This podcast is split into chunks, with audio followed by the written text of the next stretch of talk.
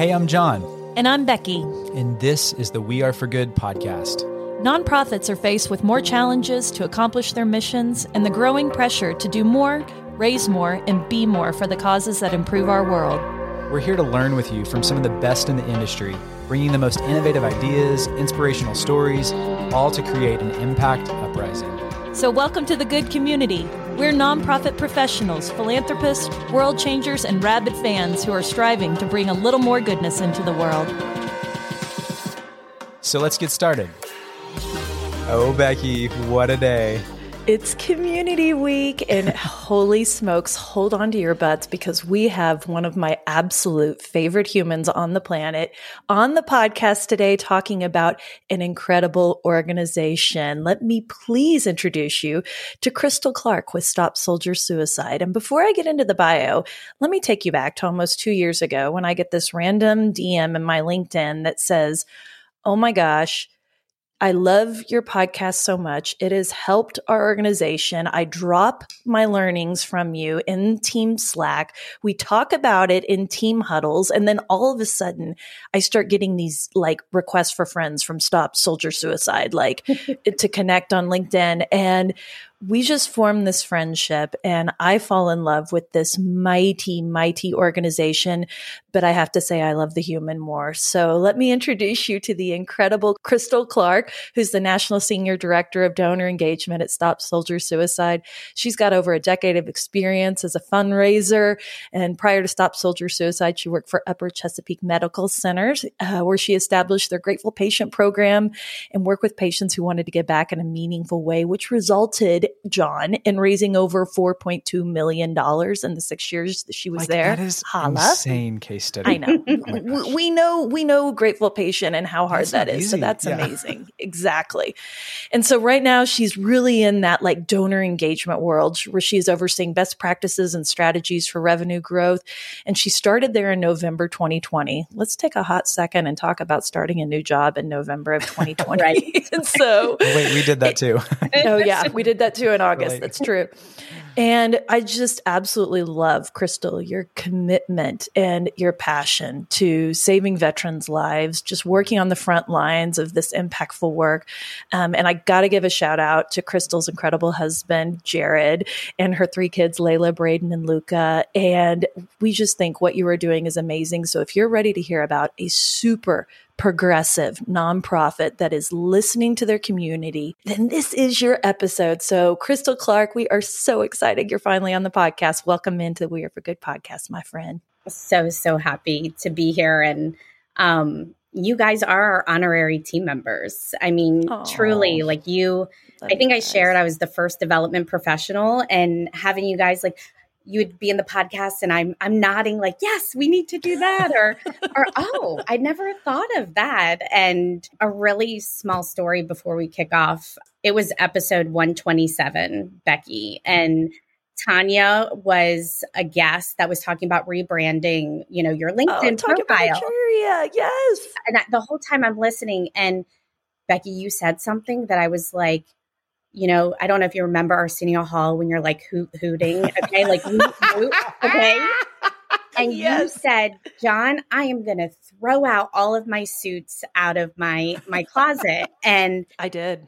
I was about seven months in at Stop Soldier Suicide, and I was like, I was kind of almost like rebirthing myself, kind of reimagining who I wanted to be, like the true essence of me. And I looked at my LinkedIn profile, and I am like, oh my gosh, I have this black blazer on and this maroon blouse and my smile so serious. And it's so not who I am. So I literally Aww. called my um, family photographer who happens to do brand stuff and, you know, wore a bold blue dress and I wore my big hoops. I just had to tell you that because it was just kind of this, you know, sometimes you just need someone to give you that permission to break through. And it was like, mm. that was a moment for me. And I just wanted to say thank you. Oh my gosh. I just picture, picture y'all burning your suits together. This is like a moment. it's like that scene in Office Space where they're like beating the printer. Like that's us with our suits, 100%. And yeah. I just think that's a perfect story to show how real and authentic you are and just how I have always felt so connected like you're a lifelong friend that I have known my whole life but we want to go back and know that little person. Like take us back to little Crystal. Tell us about growing up. Tell us what led you to this work.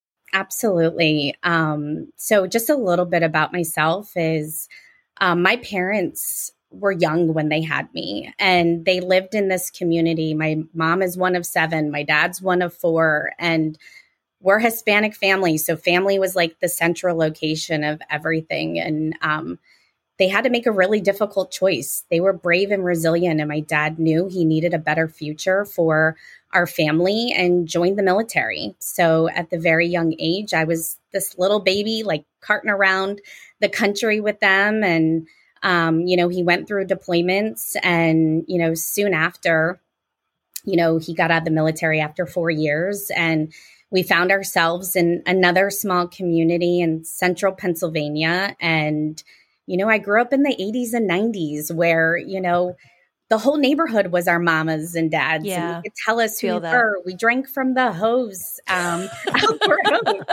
no, no lead poisoning. We're still yeah, here. We're still here. And I can still taste that, by the way. When yeah. you say that out loud, I taste it right? in my mouth.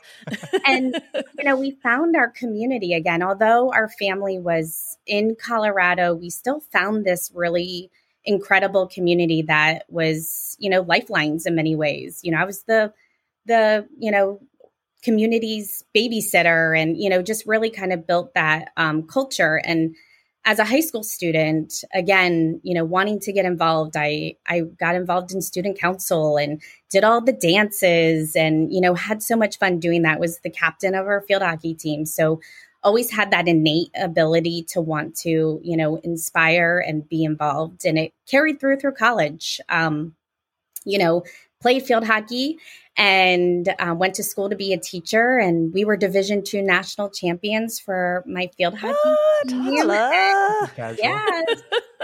And one of the things that i reflect back on that time is we had this sports psychologist that came into our um, field hockey team before that year that we won the national championship and really did some deep digging with us and recognized we were all individuals but collectively we were one. We were a team. And you know some of my teammates were like oh the school the sports psychologist is coming. I'm like yes i love this stuff. It was just you know always part of me. And we had this really awesome tradition that we did where we just all linked arms together. And you know when we before the beginning of a game we all you know said link at the you know each individually and at the end you know someone said one two three and it was chain. We were all one. And you know for me that grounding in community has always been something that's been a big value for me. And um you know and i still my college roommates i mean we're we're still super close and make intentionality to you know make time to see each other although we're busy moms. And same with my high school besties. There's seven of us and we're all across the country and you know, we make sure that we take that time to be deep rooted in each other's lives in in this crazy world. And um, you know, then I I started my teaching career. I was at that phase of my life where I was like, I can conquer anything. I'm going to save this world. And um, Jared and I moved to Maryland, and again, a new community for us. We didn't know anybody, and we both taught at the same school. And we got really lucky. We entered this amazing culture um, of a school. And just to kind of paint the picture of that school, is we were um, we were one of the only schools in the county that wasn't thriving because of the state standardized testing. A lot of our kids, although I was a fifth grade teacher, I may have been, you know, their fifth, sixth school that they had had and mm. had a lot of gaps in their learning. But we had this incredible leader. Um, again, she was a veteran and she created this culture of we are going to do good for these kids essentially. And you know we we all embraced it. We even called it our maggie family. You know we were all teachers but we were all doing this together and it was just really important to me. And something i always like to share to kind of you know show a little bit about myself is I also did some intentional things to build community in my classroom and outside of my classroom. Um, the first week of every school year, I knew how important it wasn't just about the kids, but it was bridging the relationship home with the with the parents. And what I did is I literally picked up the phone. I called every single parent. Oh I introduced myself. you did. I told them how excited I was for the school year. And I didn't just say your kid's awesome or your kid's amazing, you know, really generic. I was really intentional about saying something specific so that parent knew on the other end that I, I, I knew their kid. So, you know, I would say, you know, um, you know, your daughter writes these beautiful love poems and she's so excited to share them with you when she gets home. And the mom would be like, oh my gosh, she does. Like, I love it. So I, I built that bridge. And really, in that community, it was something, you know, that a lot of people were afraid of because maybe the parents couldn't come during the day to help volunteer, but they were working two jobs to make ends meet. So I understood that and and really um, wanted to break those barriers. And I think it really helped um, the culture in my classroom because the students knew I wasn't a phone call from Mrs. Clark didn't necessarily mean uh oh. It it meant you know like maybe something was off, and I just wanted to make sure everything was okay and you know building that relationship. So that was something that you know I I think was a differentiator um, during that time and you know, kind of pulled that through, became a mom. And it was the most amazing, exhausting, amazing, exhausting time in my life.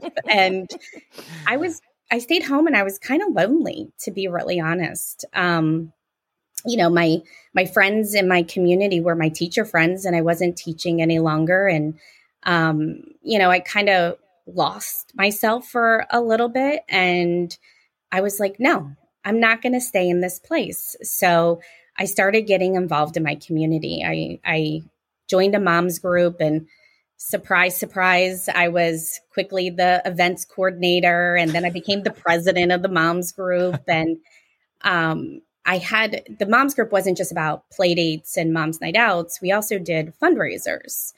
And I had this really, we did this really tiny fundraiser. And at the time, our local hospital was raising money for our cancer center that was being built. And I made a phone call to the foundation office and let them know. And I needed some logos and was talking to their foundation office. And I had um, coffee with one of the people who work there. And we were talking.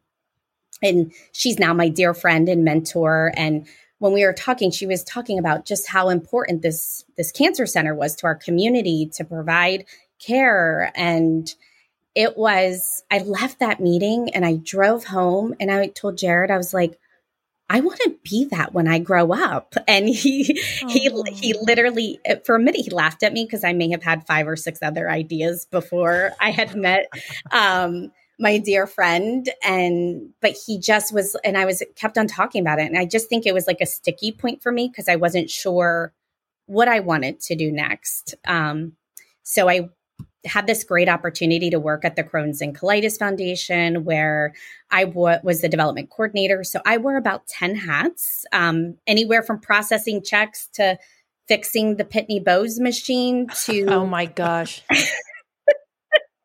And, but the, my favorite thing was um, our Crohn's mamas who, you know, their children were suffering silently. Um, you don't see it externally. And, um, you know, how brave they were sharing their story time and time again to help us to raise funds. And the other part of me is there was this um, in between time where our executive director at the time had an opportunity for growth and we didn't have an executive director. So I sat in as the, um, you know, gala person that was helping to run it. And um, I had this chance to work with this incredible um, board member and volunteer leader. And it was so thrilling and exciting because he was exactly what you wanted from a, a volunteer. He picked up the phone he would be like okay just drop my name here and get you know it was just like it, it was just so exhilarating that i was like i love this and you know just had our most successful gala at that time and it was just an incredible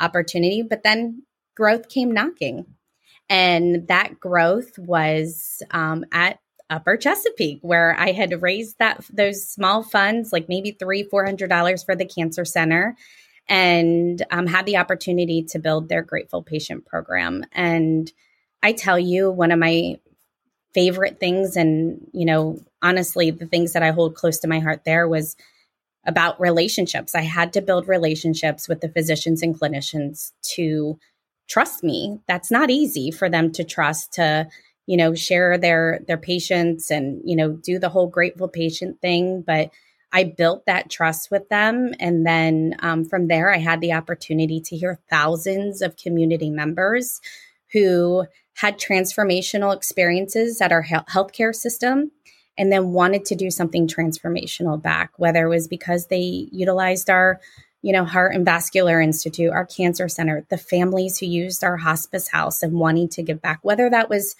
$25 doctor's day gift, that that was what was meaning for them, or, you know, seven figure gifts that they had this incredible experience um, and they wanted to give back in a majorly impactful way. And it was just this really awesome time. And then knock, knock, growth again for Stop Soldier Suicide. And that's what I'm going to share about today.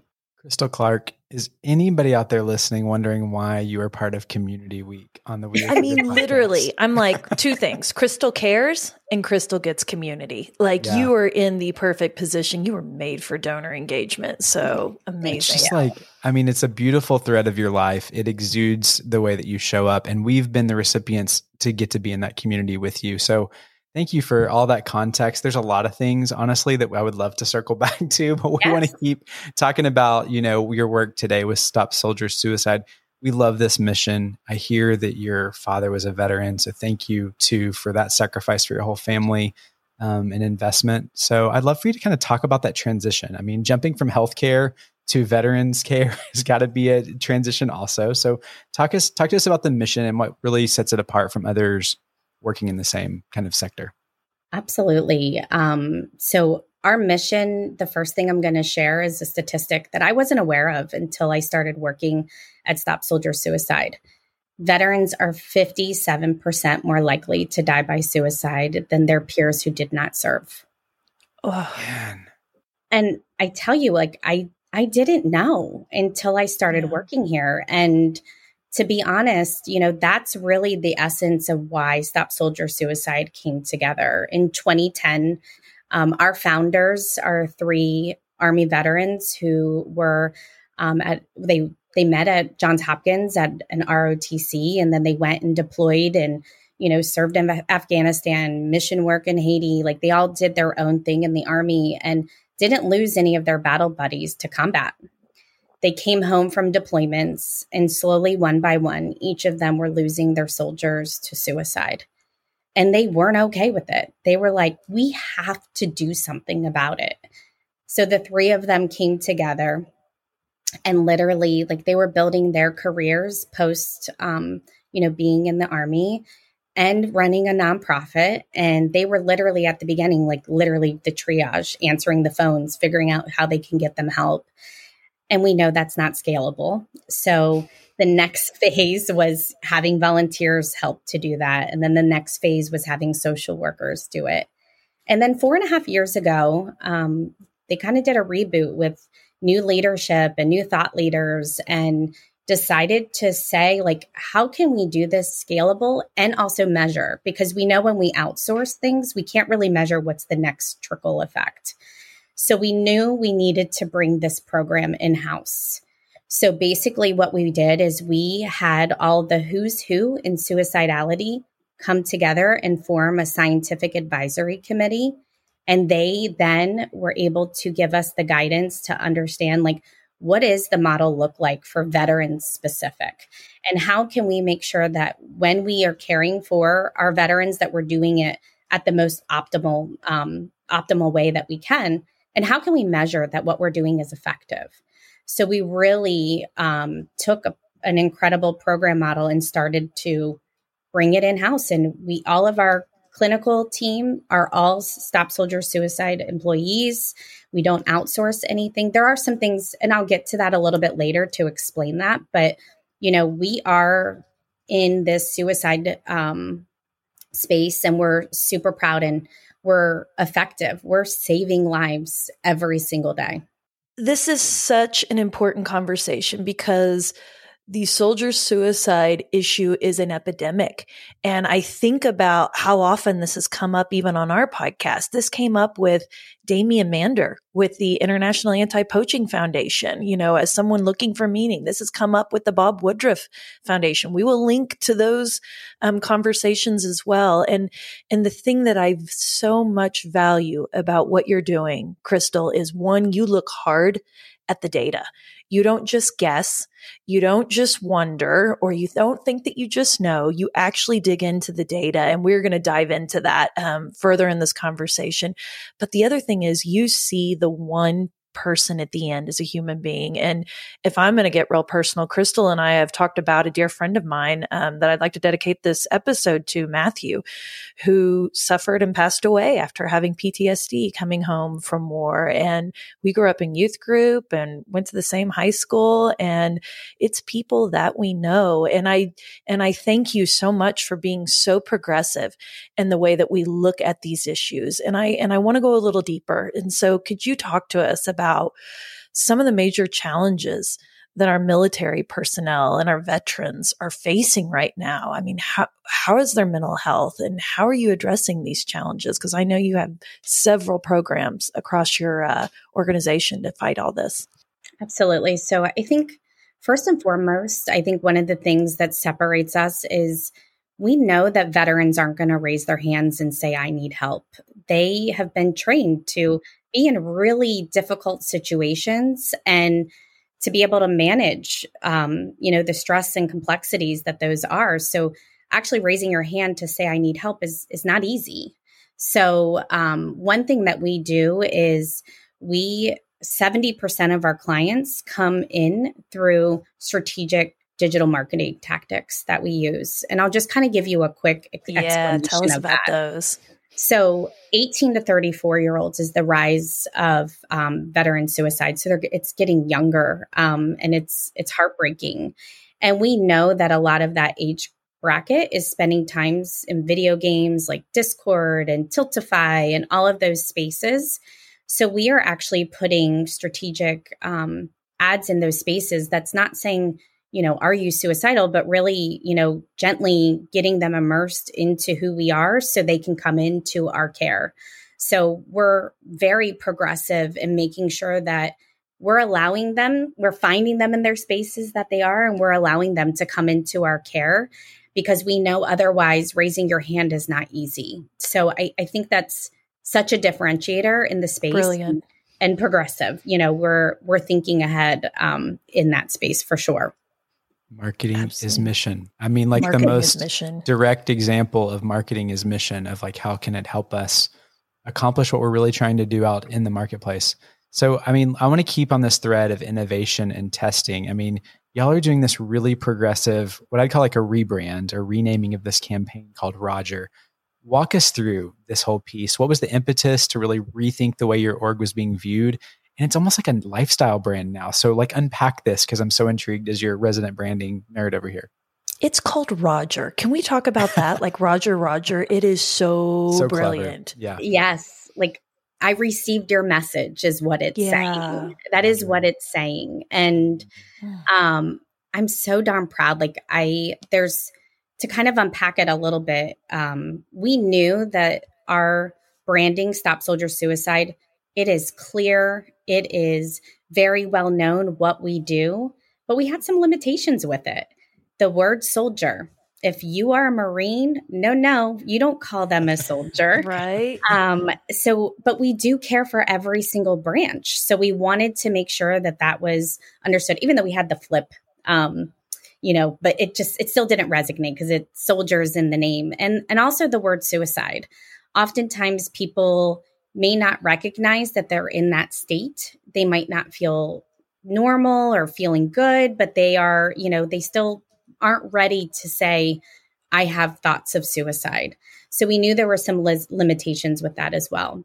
And the other thing is, we heard from our clients.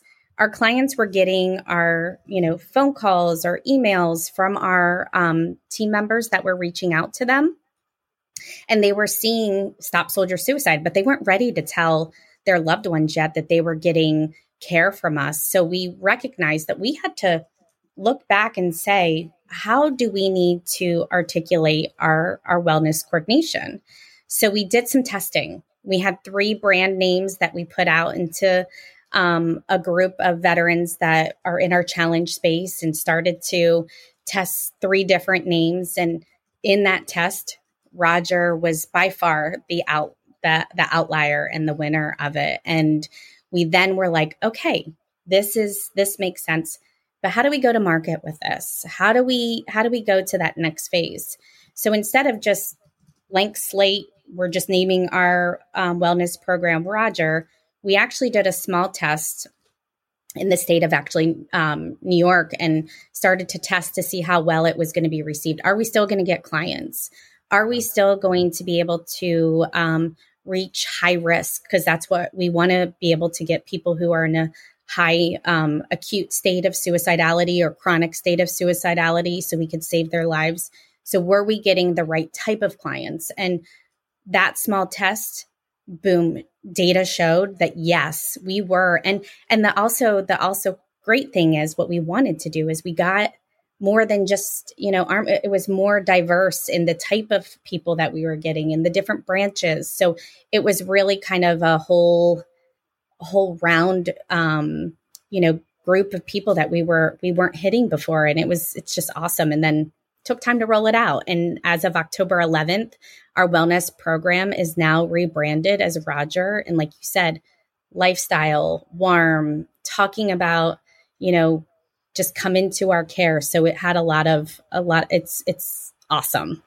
It's beyond awesome. Like when you first told me about it a couple months ago, I was just like this is the way. This is the way nonprofits like if could you reimagine that your organization could become a lifestyle brand because when we talk about core value number 3, simplify, humanize and tell a good story, you humanized this beneficiary. You humanized these men and women. And I, I just think that the brilliance of this is, I mean, that's a long game play, but you're going to see it for years and years to come. I'm just so proud of you. I can't wait to watch the evolution of what happens. I can't wait for people to see each other on the streets and being like Roger Roger. You know, like I just I feel it and I can just see them wearing the shirts and knowing that they have someone who has their back.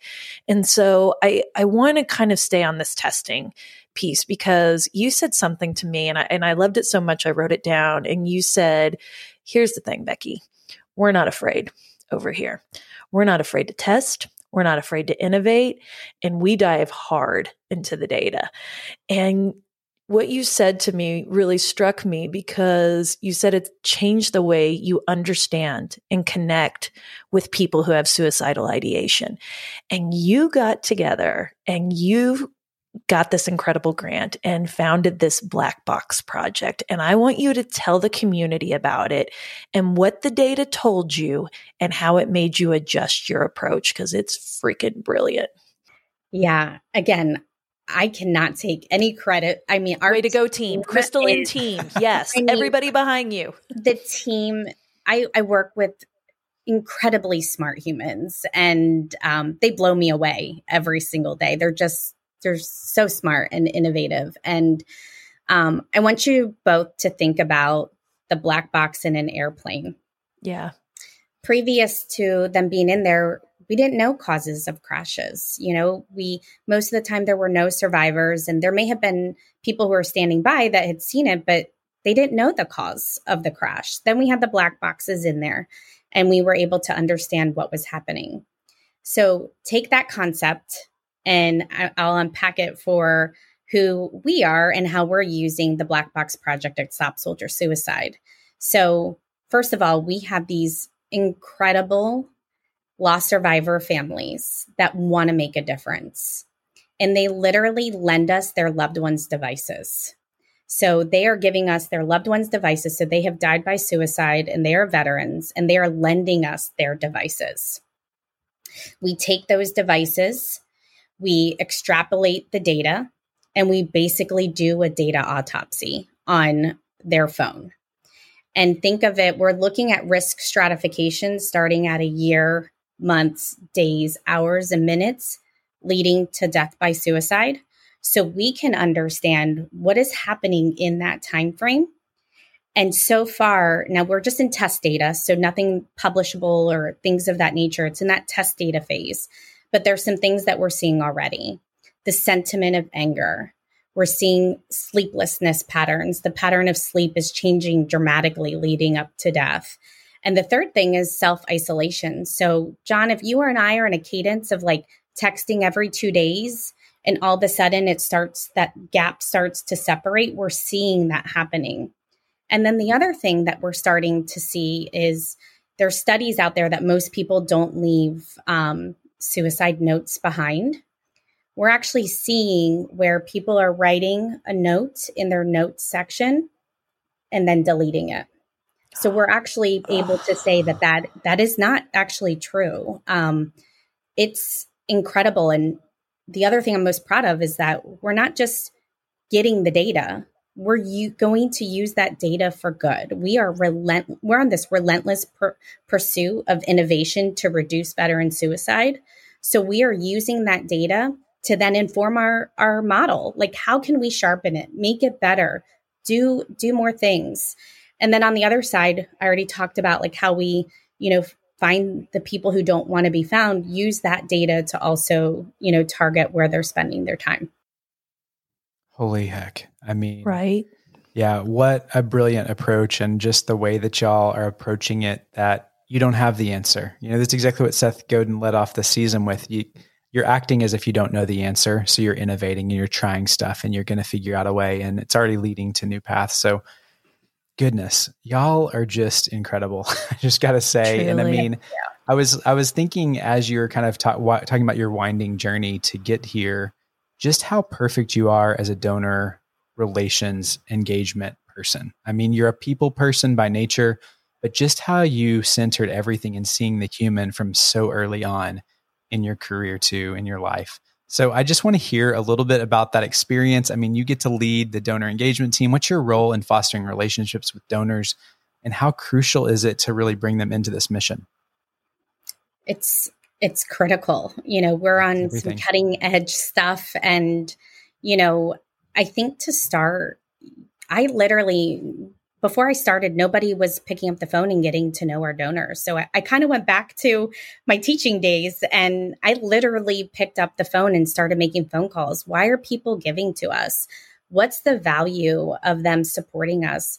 And what are we doing? What, what could we be doing better to serve them as our believers and supporters? So, um, you know, I picked up the phone. I heard a lot of whys. I heard a lot of people saying, you haven't been talking to me. Why aren't you talking to me? Um, I actually had one of my my donors who he was um, 80 years old and he only takes phone calls, no Zoom meetings, no go to visit him meetings. And he was giving about um, he was giving a five figure gift at the time, and he's like, nobody ever has called me. No one's ever t- asked me, you know, why I give or what I do. And time after, and the next year he became a six figure gift. So really developing those rapport and relationships was essential. And um, through that, too, we also developed an executive leadership council where we found those people who are raising their hand and wanting to be connectors and helping us to raise money. So, really, I mean, to be honest, it's it's about building those relationships. And my favorite question to ask supporters, especially those who are like jazzed and pumped up about us, is who else do you know? Like if it's important to them, they Smart. know people. So who else do you know that needs to know about our mission? So that has been springboards into other relationships that have um, grown our mission and it's essential our donors deserve to hear what what they're making an impact especially the cool stuff that we're doing so um, you know that's been my my role here at stop soldier suicide you know what it relates to me, and I'm, I'm going to thread this from something you said before. Back when you were calling those parents and talking to their mm. to their children and humanizing, and you told me one of the first times we talked that you picked up the phone and called everybody who gave two hundred and fifty dollars just to hear their story. And I think when you just call or you just reach out and connect and it doesn't, and you're not taking the query and sorting it ascending to descending. you know, when you get in the middle of it, when you see the, to your, what you just said, believers, something magical unfolds. And y'all, that is how movements are created because what you said is true, Crystal. The ripple, they care so much and the ripple that they can cascade by using their passion and furthering it in a way that hits their network and their friends' networks, it has a compounding effect. And all of a sudden, the phone call to the $250 donor doesn't just yield the $250. It's yielding so much for your organization that cannot be quantified in that database. I'm so stinking proud of you. I'm just so proud of this nonprofit. I'm I'm proud for your moxie. I'm proud for your relentlessness. And at the core of it, I just feel so much love for these human beings that are seemingly alone. They think they're alone. And the fact that you go into these spaces and find them and so gently find a way for them to connect is just beautiful. And so we want to hold some space on the podcast to give you a CTA. Like normally we say, everybody don't forget the CTA on the end of all of your uh, communication. But for the first time today, like we want to hear your CTA. Is there a specific message call to action that our community can embrace um, around what Stop Soldier Suicide's mission is or how we can be helpful to your community? Absolutely. I mean, first and foremost, go to our our site. You know, there's so much to learn and I mean, as Becky and John had said, there's so much data that we've collected around what we're doing. So you can go deep into it and and learn and be curious. But I am a fundraiser, so I have to do the right CTA. And um, what I'm going to say to you is this holiday season, there is a lot of empty chairs around tables from people who mm. have lost their loved ones to suicide. But there's a, also a lot of seats at the table that are filled because lives are being saved by the work that we're doing at Stop Soldier Suicide. So I know you have so many options to give.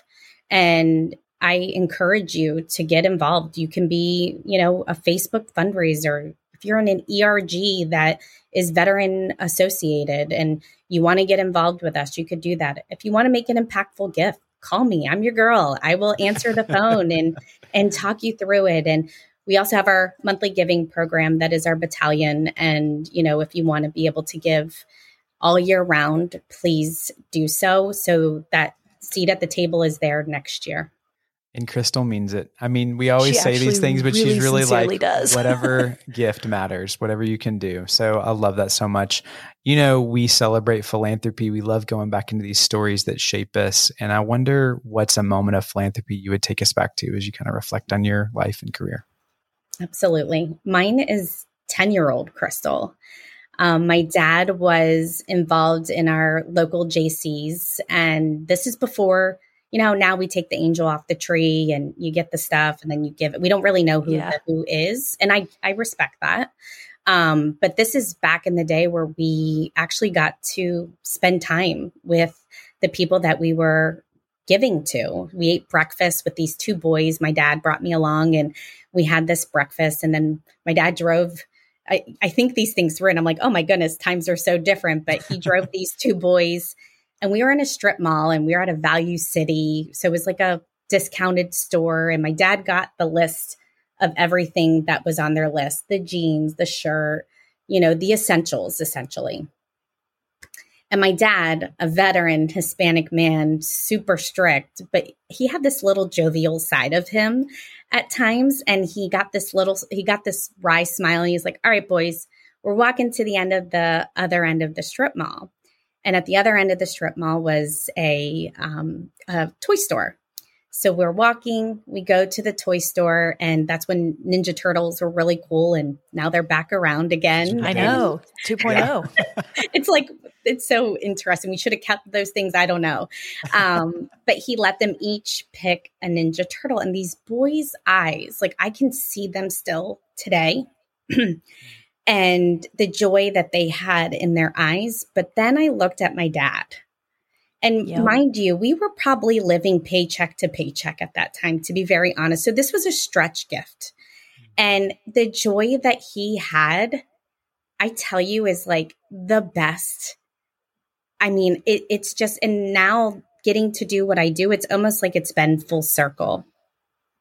What's your dad's name? Marty. Marty. Marty. You've passed along a heck of a legacy here to your girl. What a story. I just, formative experiences matter. They shape us, they tell us what is true in our heart, what jives with our values, and just bravo to all the parents there who are modeling generosity, kindness, service. These things truly matter. Mm. Crystal, you've listened to enough podcast episodes. You know what's next. the one good thing is here. And I would love to know what is your one good thing you're going to leave with the audience?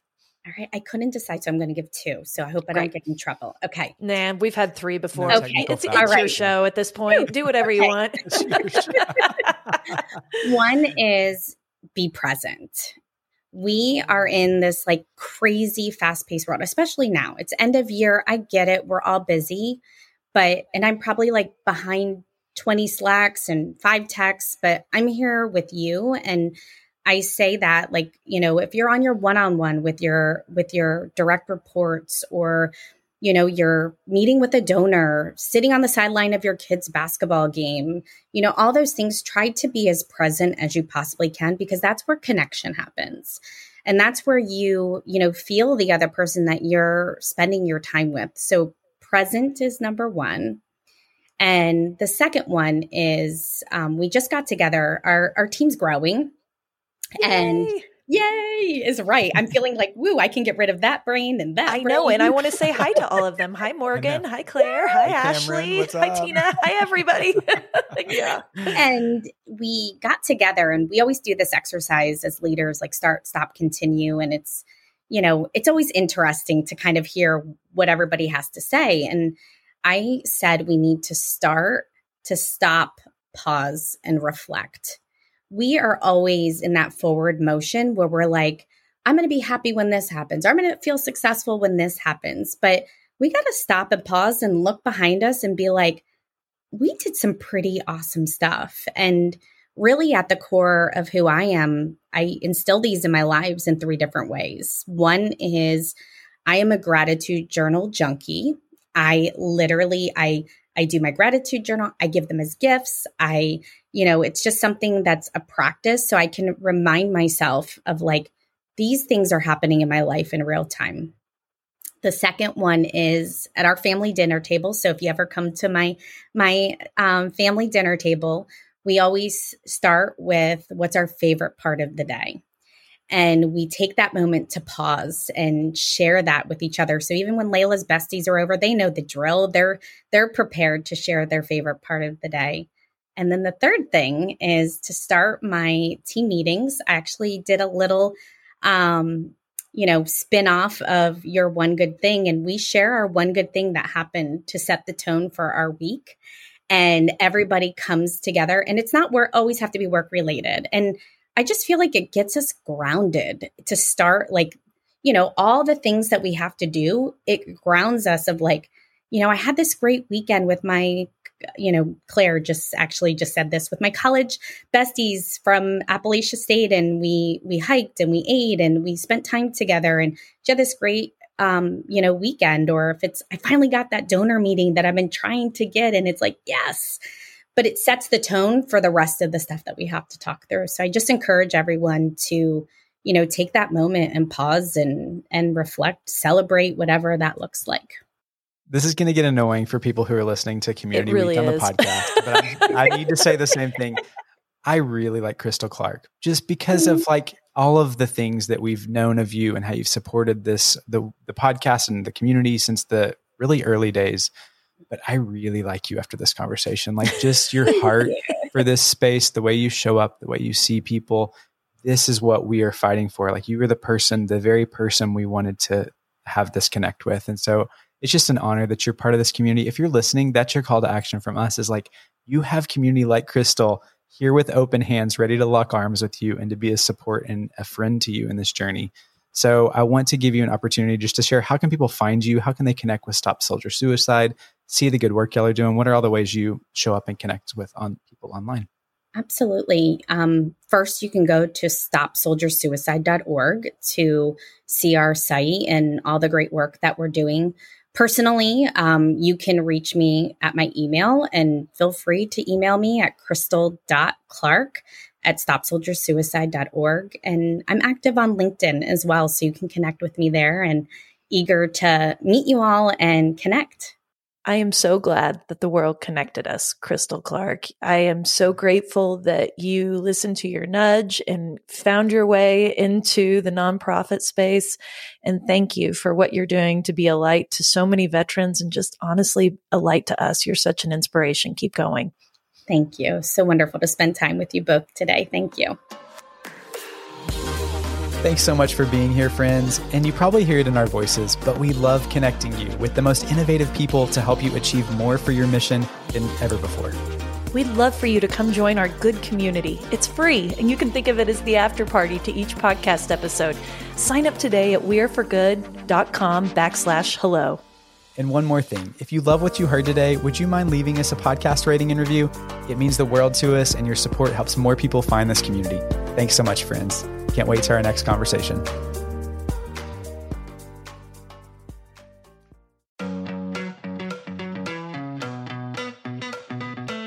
Rabid fans have always powered the We Are for Good podcast, but now Rabid fans can get even more goodness and access by joining Good Friends. It's our listener support community for the We Are for Good podcast.